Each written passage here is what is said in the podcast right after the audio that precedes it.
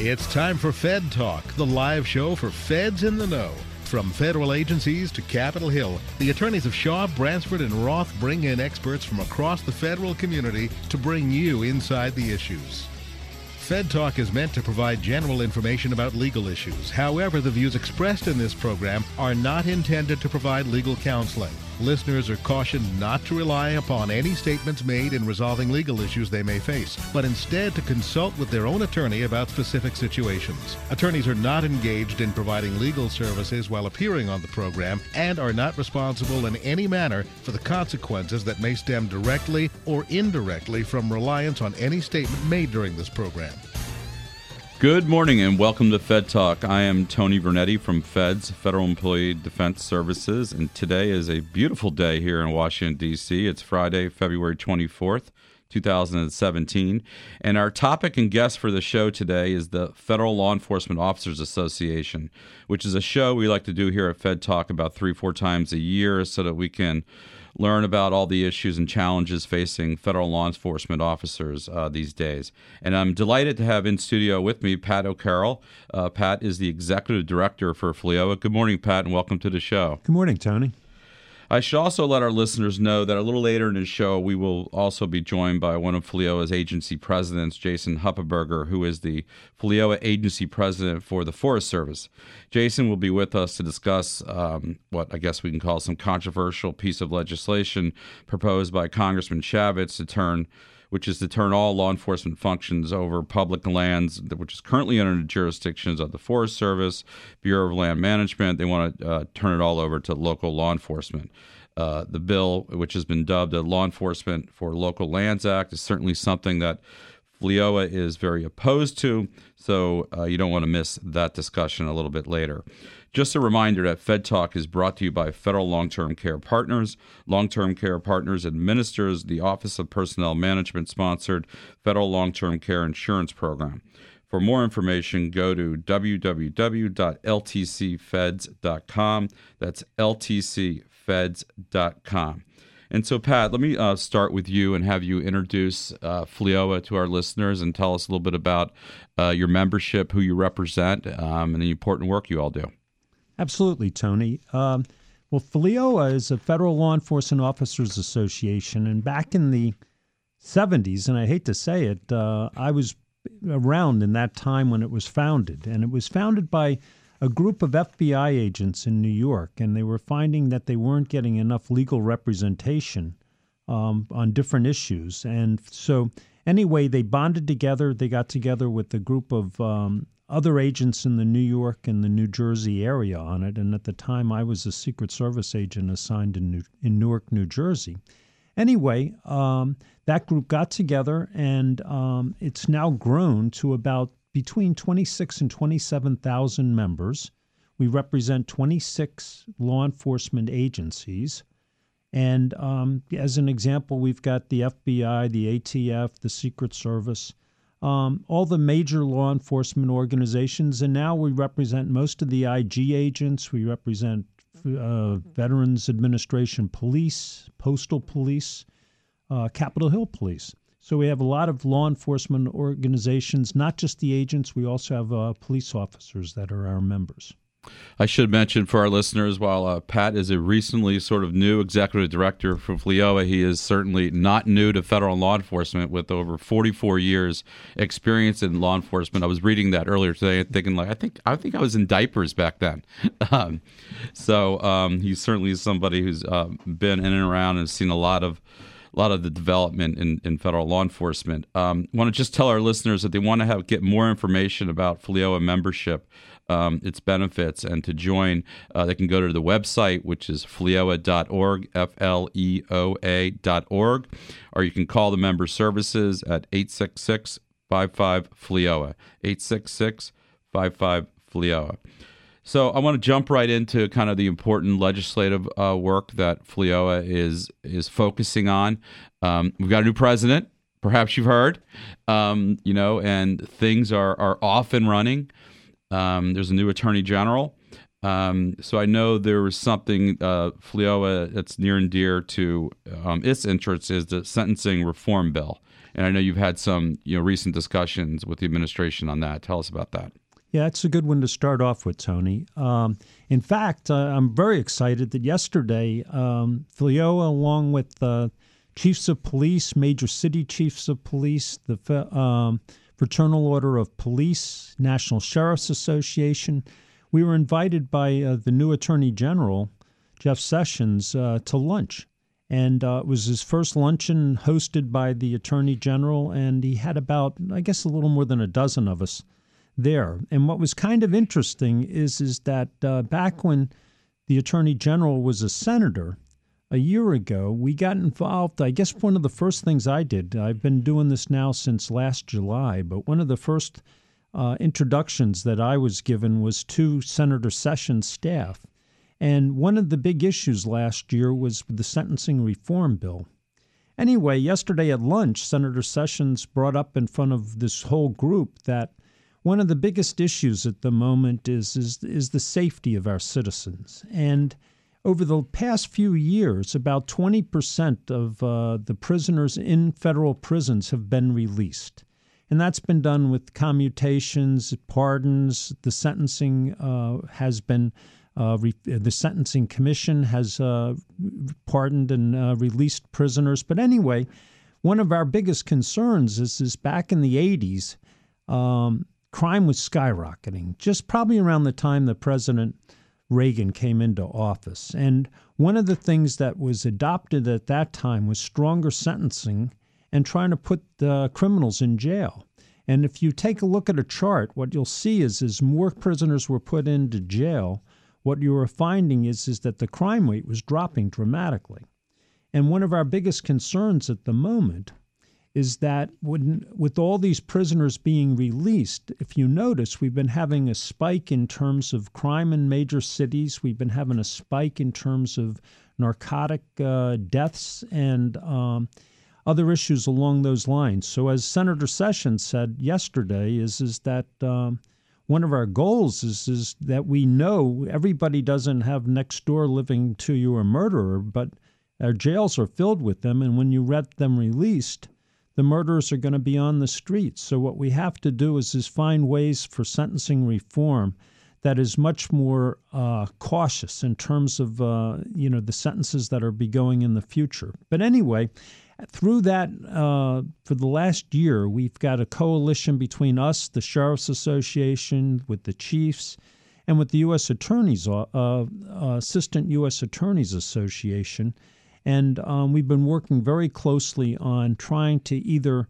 uh, amend, change, or stall the uh, sentencing reform. And one of the things that we're working right on now and we're very supportive of is a crime commission. And we're feeling on it is, is that if more information was found out by Congress and the public in terms of the state of crime prevention at the moment and making recommendations on it, it would have a lot more impact rather than just a knee jerk reaction where you're saying that uh, too many people are in prisons and release them. And one of our other big concerns in federal prisons is the fact that um, most of them aren't, you know, just small time dealers. These are big time drug dealers to get into a federal prison. And there is no such thing as arbitration when they get into fights with other drug dealers on it. They're actually extremely violent. They're very often using guns, and it's a segment that's uh, dangerous. And our feeling on it is is that that they should be still in jail. So anyway, that kind of gives you a little bit of the interaction that we've had with other agencies on one bill as an example. Let, me ask you at this at the luncheon because the the new attorney general, um, unfortunately, as you well know, inherits inherits a, a climate for the past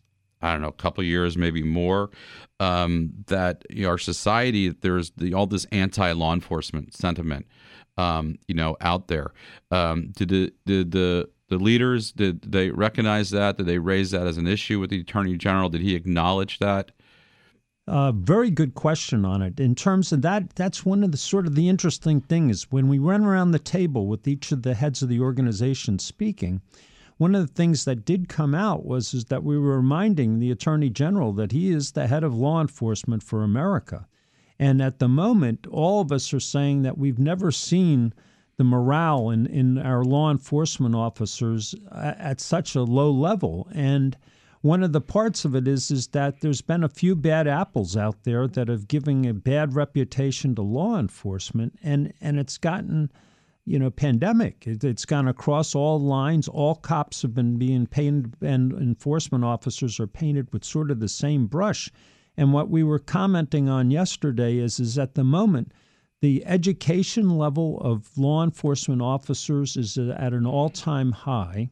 The training for law enforcement officers is, is exceptional and everything everybody's doing what we think is right but we've had a few bad steps on it and right. what we have to do is recognize that discipline the bad actors on it and uh, move forward you're listening to Fed Talk on Federal News Radio 1500 AM. I'm here with Pat O'Carroll from the Federal Law Enforcement Officers Association, and we're talking about the important issues facing those in federal law enforcement. We'll continue our discussion with Pat and Fleoa after this break and a word from our sponsor. Make long term care insurance part of your retirement plan. Long term care is expensive and it's not covered by traditional types of insurance plans. With benefits designed specifically for the federal family, the Federal Long Term Care Insurance Program offers a smart way to help protect savings and assets and remain independent should you need long term care services someday. Start planning for the future. Take the next step and visit ltcfeds.com today. That's ltcfeds.com.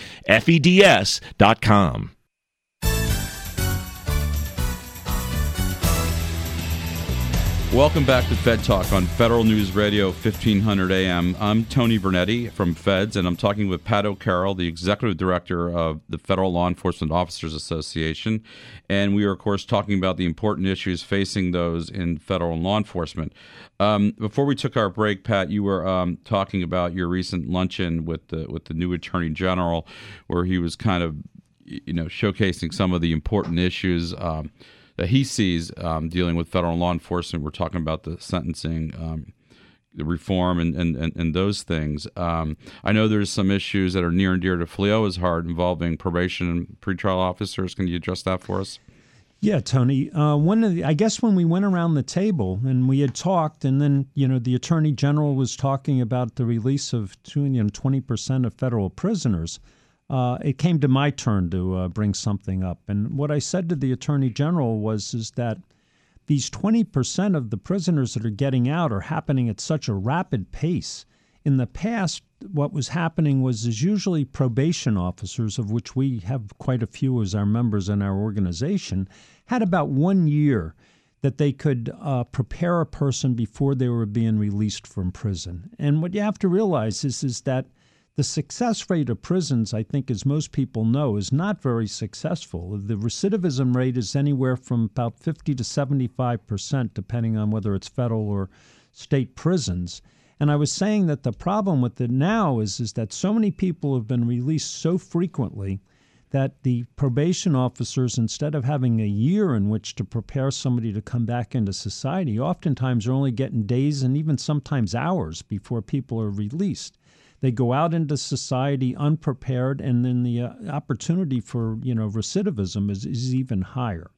One of our bills that we've been looking at, and it should be one that we hopefully will be passing this year, is, is on Probation Officer Protection Act. And what that is is that probation officers are interestingly enough don't have full law enforcement authority. So if they're in a person's house interviewing a person on probation and another person sitting in the room is uh, dealing drugs, as an example, uh, they cannot make an arrest of that person. And even yet, if the person gets aggressive towards them, they have to re, you know step out into the hallway and dial 911 as opposed to being able to act as a law enforcement officer. So anyway, a correction to that is is in the works, and we're hoping to get it passed. You know, it's interesting. They also don't have um, similar off-duty law enforcement authority, the the probation officers, and you know they have similar exposures. You know, they're out in the community dealing with you know these people who have recently you know been released. They see their face. Um, you know, they don't have the authority to act if they see something or protect themselves. Um, and it's essentially, you know, I've always said it looks like a duck, quacks like a duck. It's a duck.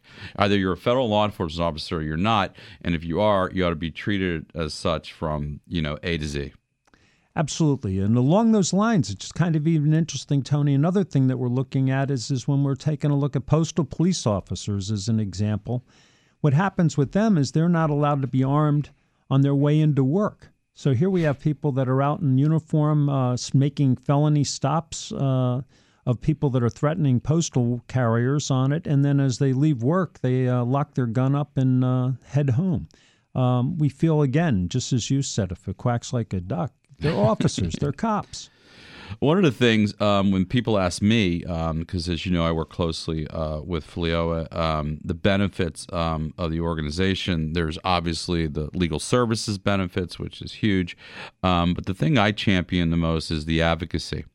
Um, you know, you know, the advocacy on Capitol Hill, the advocacy working with various agencies on, on getting things done. Um, tell us a little bit about some of the successes um, that FLEOA has been involved in last year. Absolutely. Um, what we're very proud of is, is the fact that last year, between uh, Chris Granberg and some of the other who is our lobbyist on the Hill, and others of us who come in kind of like me as his color commentators to help Chris out and explain from a law enforcement officers uh, what the benefits of bills are.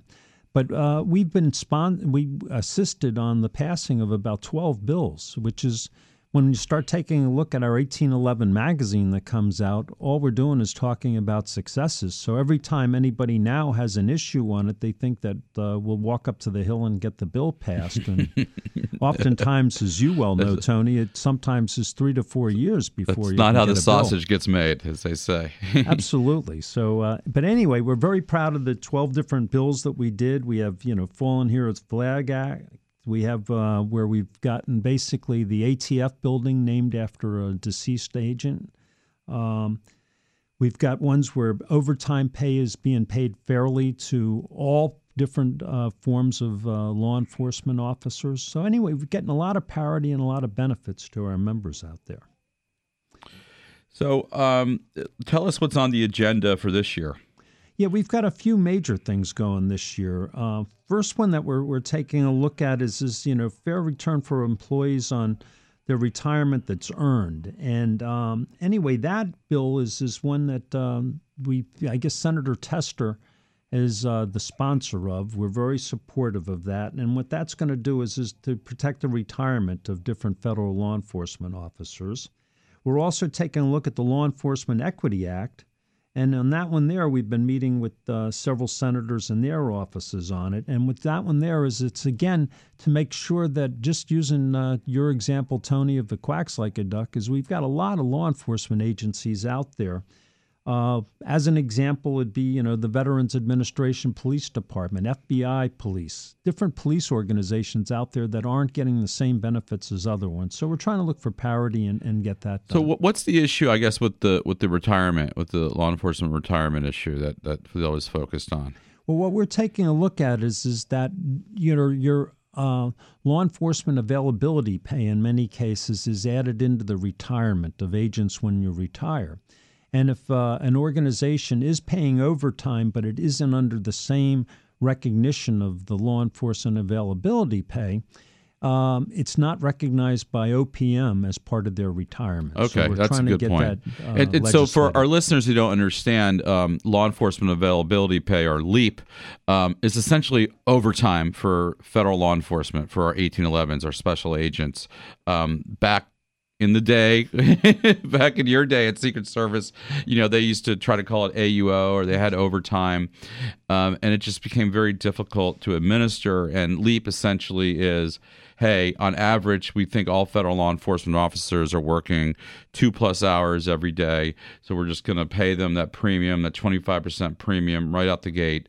Um, and essentially not have to worry about um, tracking it. So that goes right into their overtime. Whereas if you're making some right into their retirement calculation, whereas if you're making overtime in some other capacity, which are still entitled to overtime, um, it's not getting factored in. Yeah, very okay. good example, I. Actually, didn't didn't didn't realize that. Um, so, um, have you had any um, have you had any meetings with OPM or anything like that? Yeah, we have. We've uh, met with OPM. We've talked to them in terms of uh, overtime issues. One of the ones along those lines that we talked to OPM about was is when uh, DHS was founded, what they did on, on their law enforcement officers in many cases, they paid them the equivalent of the law enforcement availability pay, but didn't give it that. So anyway, as agents are now retiring from DHS, and some some of the agents in different components of it, OPM has ruled that they're, although they had received money in overtime, it wouldn't be calculated into their retirement. So, anyway, we've been meeting with OPM on that. We've been meeting with OPM in terms of uh, issues on retirement uh, pay that different employees are getting, and that where OPM is making arbitrary decisions on withholding different amounts of it. So anyway, we've been pretty aggressive with talking to OPM, and our thought on it is is that it'd be much better if we can administratively change these things by talking to OPM instead of trying to go through a legislative fix on it, which oftentimes can take years and is going to have people with money withheld or whatever it is and, and making their lives difficult. So we've been very aggressive on that. So, something that um, unfortunately impacts uh, those in federal law enforcement uh, more than any other um, position in the federal government, in my opinion, um, is getting injured at work, injured in, in, in the line of duty. Um, so I know there's a host of issues that, that come with that. Um, you know, what's that mean for the for the officer, for the agent? Um, you know, what's that mean for them returning to work? You know, what are some of the issues that FLEO is working at in, in that regard? That's a, a really a, a, complicated issue, Tony. In terms of that, one of the things is is that if let's say, well, first is is that unlike you know, let's say a mail carrier that's going to have certain things of you know tripping, falling, getting chased by a dog, whatever, on it. Um, law enforcement officers usually their injuries are going to be much more life threatening. Uh, and what happens then is is that after a law enforcement officer is injured on the job oftentimes they're not going to be able to re- recover sufficiently to go back and do the same job that they did before. And what's been happening now is, is that if they do come back that they can work, but they can't work in a law enforcement position, they're usually thrown into a pool and can be sent to any of the different agencies. And our concern on it is, is that we're losing that you know knowledge that those agents have of their agency on it. So one of the thoughts would be is is that if you are an FBI agent and you're injured and you can't come back as a working FBI agent, you could come back as an FBI analyst and still be able to earn the benefits that you had been promised as an agent. You know, and this has always been an issue. You know, I go back to the days you know when I worked. You know, I worked at ATF, and this was, was a big issue back then. It's a it's also a win win for the agency. Uh, somebody's injured in the line of work, um, they could be on full time workers' comp on a Department of Labor's rolls. The agency's still responsible for paying those benefits, those salaries. You know, and you have a you know you have an asset out there on the sidelines that you're paying anyway. You know, this is money that comes right off the top of the agency's budget. Why not take that asset and find some capacity, you know, that you can you can put them to work, you know, in some capacity, you know. And I found that they, they kind of they have this line in the sand. Uh, you can perform all the essential functions of your job, or you can't. And then nobody wants to think with any sort of creativity or flexibility in the agencies. Yeah, absolutely. And and the other thought on it is is by the time you hire somebody, you train them, you bring them up to a level where they understand the inner workings of an organization. It's years where you could just easily, with you know, kind of a wave of a wand, get all that knowledge. Right. Right. Well, and training's a good point. I mean, look, I can't kick in a door anymore. I can't be out there, you know, as a lead agent, but I could, you know, tell you how things are done. I can train. We can go down to FLETC, you know, and do certain things. You can help guide investigations, you know, different, you know, strategies and how to do that. Work with CIs. There's a host of things, you know, that that agents can do, you know, even though they can't quote perform that primary rigorous law enforcement functions anymore. Yeah, and um, one other quick one uh, on it is is that that's one of our issues now is is that we've we've been finding a lot of our agents, and especially since our our missions are starting to expand outside of the United States, are getting sick and hurt outside of the United States, and we're finding that the the treatment that they get that they're not necessarily getting the coverage on it. So we're taking a look to have that. We're working with the Department of Labor in a lot of cases where people are getting injured overseas and we're not getting proper treatment.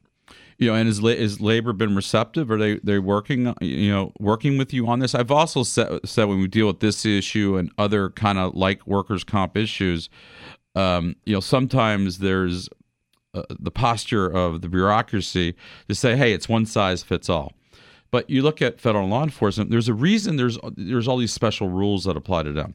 You know, there, there's special ethics rules. There's special you know overtime rules that we've talked about. You know, you got special retirement and things like that. You know, so often in how these benefits apply to you, there there ought to be some independent special thinking about it.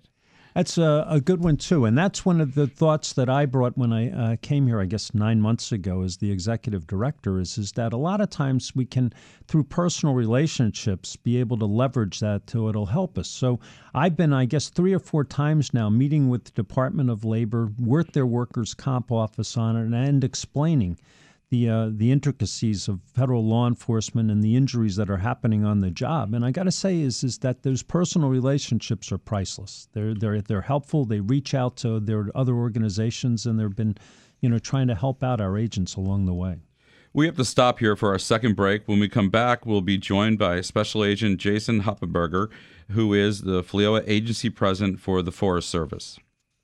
Make long term care insurance part of your retirement plan. Long term care is expensive, and it's not covered by traditional types of insurance plans. With benefits designed specifically for the federal family, the Federal Long Term Care Insurance Program offers a smart way to help protect savings and assets and remain independent should you need long term care services someday. Start planning for the future. Take the next step and visit ltcfeds.com today. That's ltcfeds.com.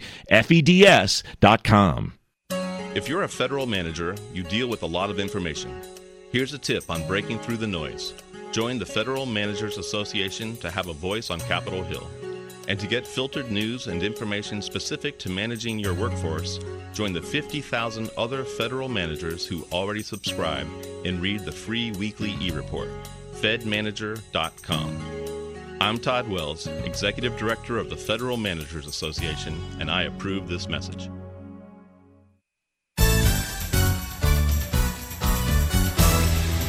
Welcome back to Fed Talk on Federal News Radio 1500 AM. I am Tony Vernetti from Feds, and I've been talking with Pat O'Carroll, the Executive Director for FLEOA, about the current hot issues facing federal law enforcement officers. At this time, I would like to invite on the show FLEOA's Agency President for the Forest Service, Jason Huppenberger. Good morning, Jason. Thanks for spending some time with us today. Good morning, Tony. Pat, thanks for having me on. So we asked Jason on the show this morning to speak about the controversial bill called the Law Enforcement for Local Lands Act that has recently been proposed by Represent- Representative Chaffetz.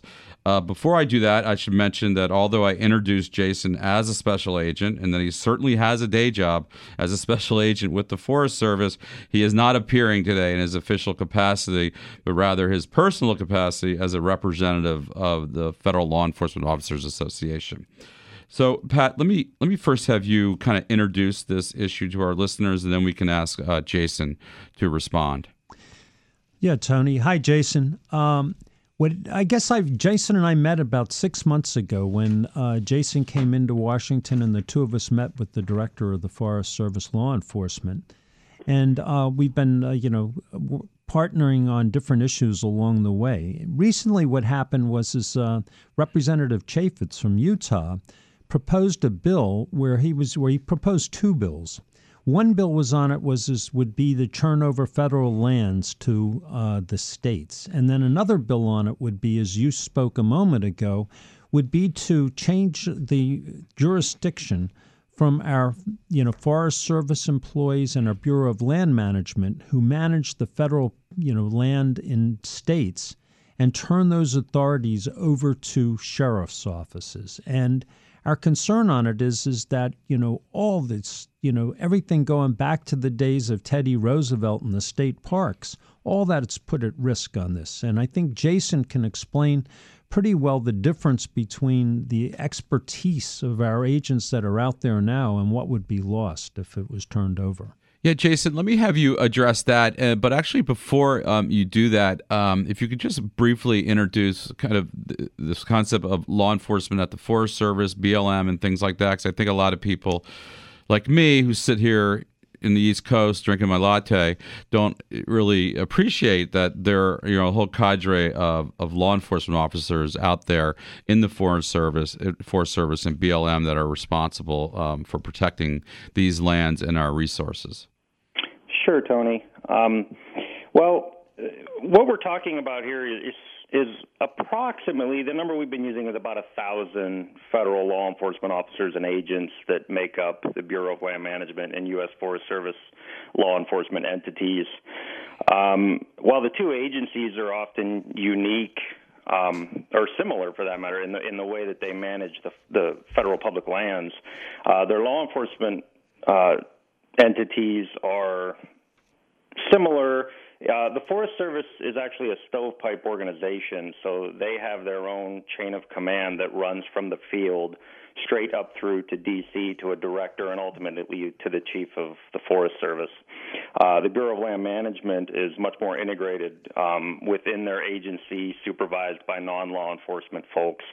Um, but uh, you know, there, like I said, there's about a thousand positions that we're talking about here, uh, and they're federal agents, they're federal law enforcement officers, uh, and in no way are their duties to uh, supersede or undermine local law enforcement.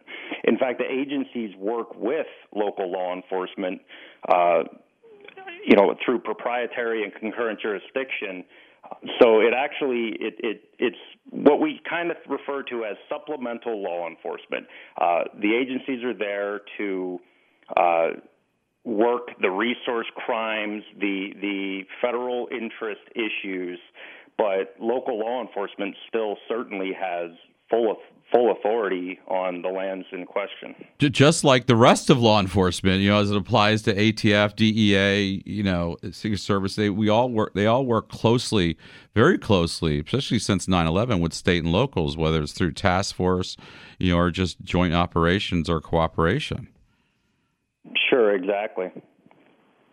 So, um, tell us, tell us a little bit. Um, one of the things that I find fascinating is one of the sort of you want to read into the rhetoric um, from Chaffetz. You know, is the the state and local law enforcement officers are going to be better equipped uh, to deal with these issues because they know the locals. Um, now, it's always been my experience that particularly the law enforcement folks um, in the Forest Service, in BLM, um, are pretty entrenched in the local community there. Um, and, you know, as far as, you know, quote, knowing the locals or having, you know, the locals' trust and confidence to, to, carry out you know the laws fairly and equitably you know it's been my experience in, in doing this stuff over the years that that that's already pretty good. I don't know what is they're looking to change. Sure. Um, well it's it's interesting because I've had a lot of phone calls from uh, uh, FLEOA members across the country, and and they're saying, "Hey, wait a minute." I'm very involved in my community. I'm a I'm a volunteer fireman. Uh, I serve on city council. Um, I I love where I live. Um, I love the job that I have, and and so it is uh, very misleading. Um, the nature of these positions often require remote duty stations. That's just the reality of it. Right. We're not talking about uh, is you know assigning a hundred FBI agents to downtown New York. Um, we're talking about a few officers here and there in remote areas of the country. And the fact of the matter is, is that local law enforcement depends on these men and women to help them protect their constituents. Um, you know, and a, a, perfect example, I think, is just earlier this week, a piece by Eric Barker in the Lewiston Tribune, in the, I'm sorry, Tribune in Idaho. It quoted Sheriff Chris Goetz from Clearwater County, and he was saying, you know, if if it were my decision to make, we would still have BLM and Forest Service hang on to some of their policing duties. Uh, he went on to say that you know deputies they do not have the experience, the training, uh, the investigative techniques to handle things like commercial timber theft, wildfire investigations, things like that. So you know there is a you know on the surface the supporter of the legislation flat out saying, hey that's great. We'd like to see it pass, but you know our guys can't do it. right. So right. um, very interesting. Be careful what you give us. Exactly. um, I mean, Pat, let me ask you. I mean, I, I you know, you read about these things, and I, and I, from where I sit, I try to evaluate whether this is serious. Is this just political grandstanding? Um, you know, I mean, this is a wholesale change to how you know we would do business on our public lands. I mean, do you see this as a real threat right now? And and then if it did happen, what would be the cost? Well, that's uh, very good points on it. Is is our concern on it is is that as Jason was mentioning, you know, we're spending pretty much six months training our agents uh, in training, and then they usually go to another six months of internship on it. So we've got about a year's worth of specialized training. And what's happening, or our concern on it, is is that if that was taken away and it was turned over to a sheriff's office, it's an elected position for the sheriff his you know primary responsibility is the safety of his citizens. So our concern on it is is that if it came down to a sheriff having to make a decision or a deputy trying to make a decision, does he investigate an issue that's happening in a park or does he a burglary in a house? Of course, he's going to go for the burglary in the house and not you know uses uh, you know ability to prevent the thing. And as you point out, the very motivation for the legislation to have these personal relationships, local relationships with their constituents, that's the very problem. Yeah. You know, you don't want that person carrying out the law enforcement mission. And the other part of it, as you were saying, the costs on it is is built into the bill. Is he saying transfer the money from the federal government to the sheriff's offices to do this? So there is no going to be any savings of money to the public on this thing. It's just a transfer of money to another entity. In many cases, not you know protecting the citizenry. One of the and actually, Tony, I have uh, some information that I uh, recently came upon that it's not just the same amount of money; it's actually a lot more money. Um, and if you'll indulge me for a second, in fiscal year 2016, the U.S. Forest Service budgeted um, approximately 126 million dollars for law enforcement. That is about seven percent of the entire Forest Service budget. Yeah, that's a little smaller than the fighting wildland firefighter budget. sure. Now, the, and and it's funny you mentioned that because um, the 126 million dollars that's budgeted is before the money is air finger quote here borrowed for wildfire suppression. By borrowed, it generally is just taken. So um, now, when you look at the the, le- the language in the legislation um, it it has formulas that will dictate the amount of money that is disseminated to each state for policing these federal lands. When you work the formulas based on fiscal year 2016 Forest Service budget of $126 million to implement the legislation, the number is in excess of $400 million. So essentially, we are removing federal law enforcement officers, a thousand of them, give or take, uh, men and women that are, you know, highly educated, highly trained, highly specialized, many of them military veterans. We're eliminating those positions. We're giving money to the states, a lot more money, and most people agree there will be less law enforcement on our federal public lands. Pat, I know you have something you want to ask Jason there. Yeah, Jason, or what was more to, to bring the attention of the listeners on it is is that as Jason and I have found that many of the hunting and fishing enthusiasts that are out there and clubs and associations are so uh, favorable of the Forest Service, law enforcement, and the Bureau of Land Management that, uh, amongst other things, they had mentioned to Jason and I that um, what, why don't we have a press conference? And uh, why don't we have a virtual press conference where they would allow um, reporters from, I guess it was about 20 different uh, hunting and fishing magazines out there, to call in and to discuss with us um, the the advantages of it uh, remaining the way it is. And I got to say is is that uh, it worked out very good. We we talked to a lot of different people. We got a lot of supporters, and I guess I'll let Jason kind of wind up by giving a little bit of the results of that uh, conference. Sure. Uh, the results are uh, heartwarming and encouraging to the the folks out there that are strapping on the body armor and wearing the gun every day and going into these remote areas and putting their lives on the line. To know that there are allies out there that that get it and that support the mission and are passionate about their public lands, um, it, it, it really helps out with our folks' morale. Um, so, you know, that passion I think was played out recently uh, when Chairman Chaffetz held a town hall in Utah. Um, now, regardless, uh, obviously there's a lot of talk about staged protests and that type of thing, but there were many folks there that were passionate about HR 621 that was withdrawn Right. And they were equally as passionate about HR 622. They see the, the writing on the wall. They see that 622 would severely undermine the missions of the Forest Service and the BLM. So we reached out, FLEOA reached out to some of these uh, groups after we saw uh, their success in 621. And we received pledges of support from several groups uh, Backcountry Hunters and Anglers, the Wilderness Society, uh, Outdoor Alliance, the National Federation of Federal Employees, Public Employees for Environmental Responsibility, uh, the Public Lands Foundation, on and on and on. So there, there's a significant amount of conservation groups out there, preservation groups out there. Um, that have spoken out against 622, and obviously, you know, FLEOA is con- continuing to coordinate their efforts with those groups. You know, and and that's a real um, good place to focus FLEOA's um, energy and efforts. I can tell you, um, you know, ha- myself having lived through Waco at ATF when they were trying to do wholesale changes to them. The thing that saved the agency way back then was getting all the support from the regulated entities.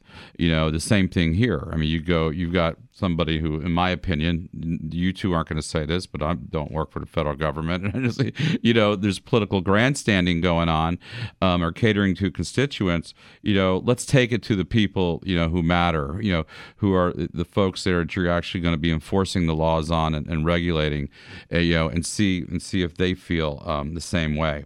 We're going to have to stop here for our third break to hear a word from our sponsor, the Federal Long Term Care Partners. When we return, we're going to wrap up today's discussion with Jason and tie up any loose ends with FLEOA. You're listening to Fed Talk on Federal News Radio 1500 AM. Make long term care insurance part of your retirement plan. Long term care is expensive, and it's not covered by traditional types of insurance plans. With benefits designed specifically for the federal family, the Federal Long Term Care Insurance Program offers a smart way to help protect savings and assets and remain independent should you need long term care services someday. Start planning for the future. Take the next step and visit ltcfeds.com today. That's ltcfeds.com.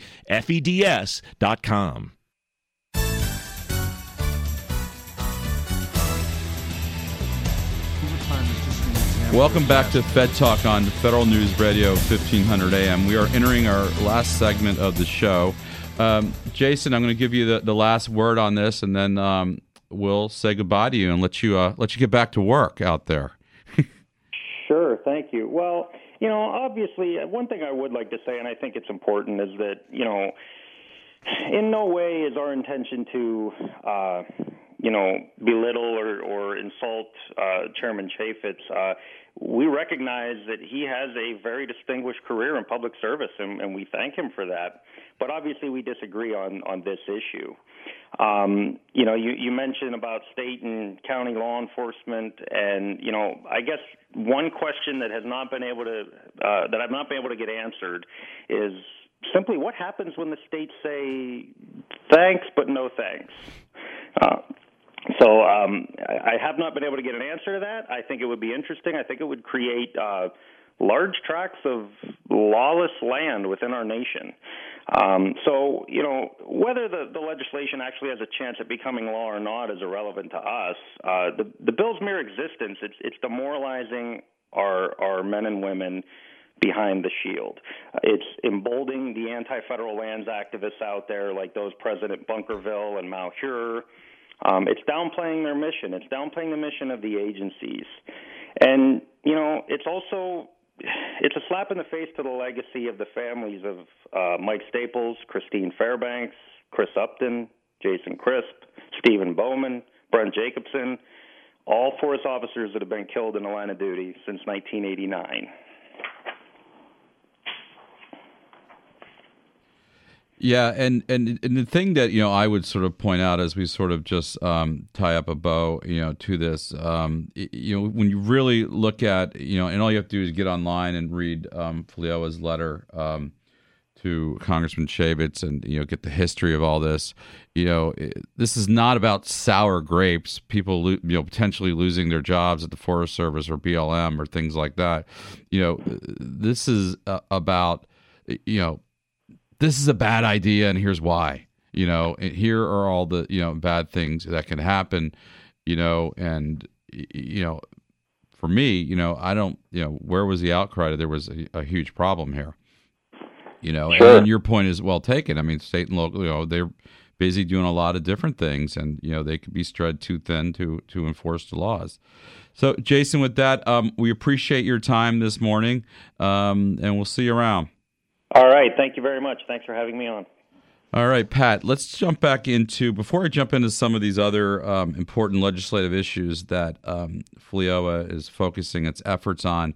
Um, we're a couple months away from Police Week in May, which is, um, you know, a very special time here in Washington, D.C., where um, a lot of federal, state, and local law enforcement officers, you know, all come together uh, for a very uh, special cause. Um, why don't you tell us a little bit about what FLEOA does with that? And I know you had a recent meeting with the House Majority Leader. Yeah, uh, Tony. One of the things on May 13th this is going to be the National uh, Candlelight Vigil at the Law Enforcement Officers Memorial. And that's sort of the center of Police Week. And um, one of the thoughts on Police Week is since the focus of America is on police that week, we try to focus on uh, different bills working with Congress. And in fact, we just were supposed to have a meeting this week. It's going to be pushed off to next week with the House Majority Leader's office and talking about which bills would be good bills that are law enforcement related that would um, be timing for release the week of Police Week. So anyway, that's uh, one of the, uh, I guess, our biggest issues coming up is going to be Police Week on it. Quick side story on Police Week was is on, at 9 11, when we had the memorial at the National Law Enforcement Officers Memorial, um, we had a ceremony at it. And while we were waiting for the ceremony to begin, I, I took a walk along the wall and looked up a friend of mine who died in the line of duty, and his name wasn't there and somehow it was overlooked. And he had been an agent that uh, was uh, protecting a um, candidate for president and um, and died while uh, protecting him. Anyway, um, as a result of that, his name is going to be added to the wall this year on it. So we're looking. Yeah, and that's that. something that happens a lot. I do an annual show with uh, Craig Floyd, who of course is the, um, the CEO and executive director of the National Law Enforcement Officers Memorial and they're adding names to that wall. Um, you know, that have died several years ago, sometimes 10, 20, 30, 40, 50, 50 years ago, because that's a, a, tribute to his staff constantly doing research, um, you know, to you know to address that. And, and these, for those of you who don't know, this is sort of like the Vietnam um, War Memorial Wall. This is are the names of all the um, police officers who paid the ultimate sacrifice and, and died in, in the line of duty. They honored them by you know putting their name up on the wall, and they have an annual vigil. Um, which which takes place during during Police Week, and and we'll probably be doing another show about Police Week, and there's a lot of you know stuff, the great stuff that goes along with that, the the bike police unity tour, and and, and different things like that. So let's jump into some of these with the the few minutes that we got left, Pat. Um, Tell us what else um, FLEO is, is focusing its efforts on.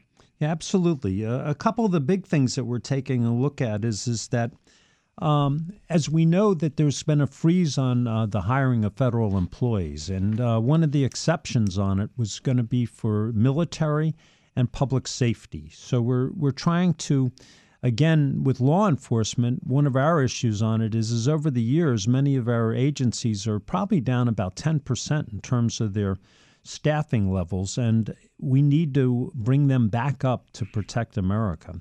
So we're working very closely with the administration on you know keeping um, law enforcement positions uh, filled. So that's one issue. But it's funny you say that. I got a question about mm-hmm. that because you know, like when I the recent press, you know, Trump administration to hire 10,000, you know, new ICE agents, 5,000 CBP, or I might have that reversed, you know, what have you. But they they've had authority, you know, to do mat to do this wholesale hiring the past several years, and they, for whatever bureaucratic reason, it's never been executed.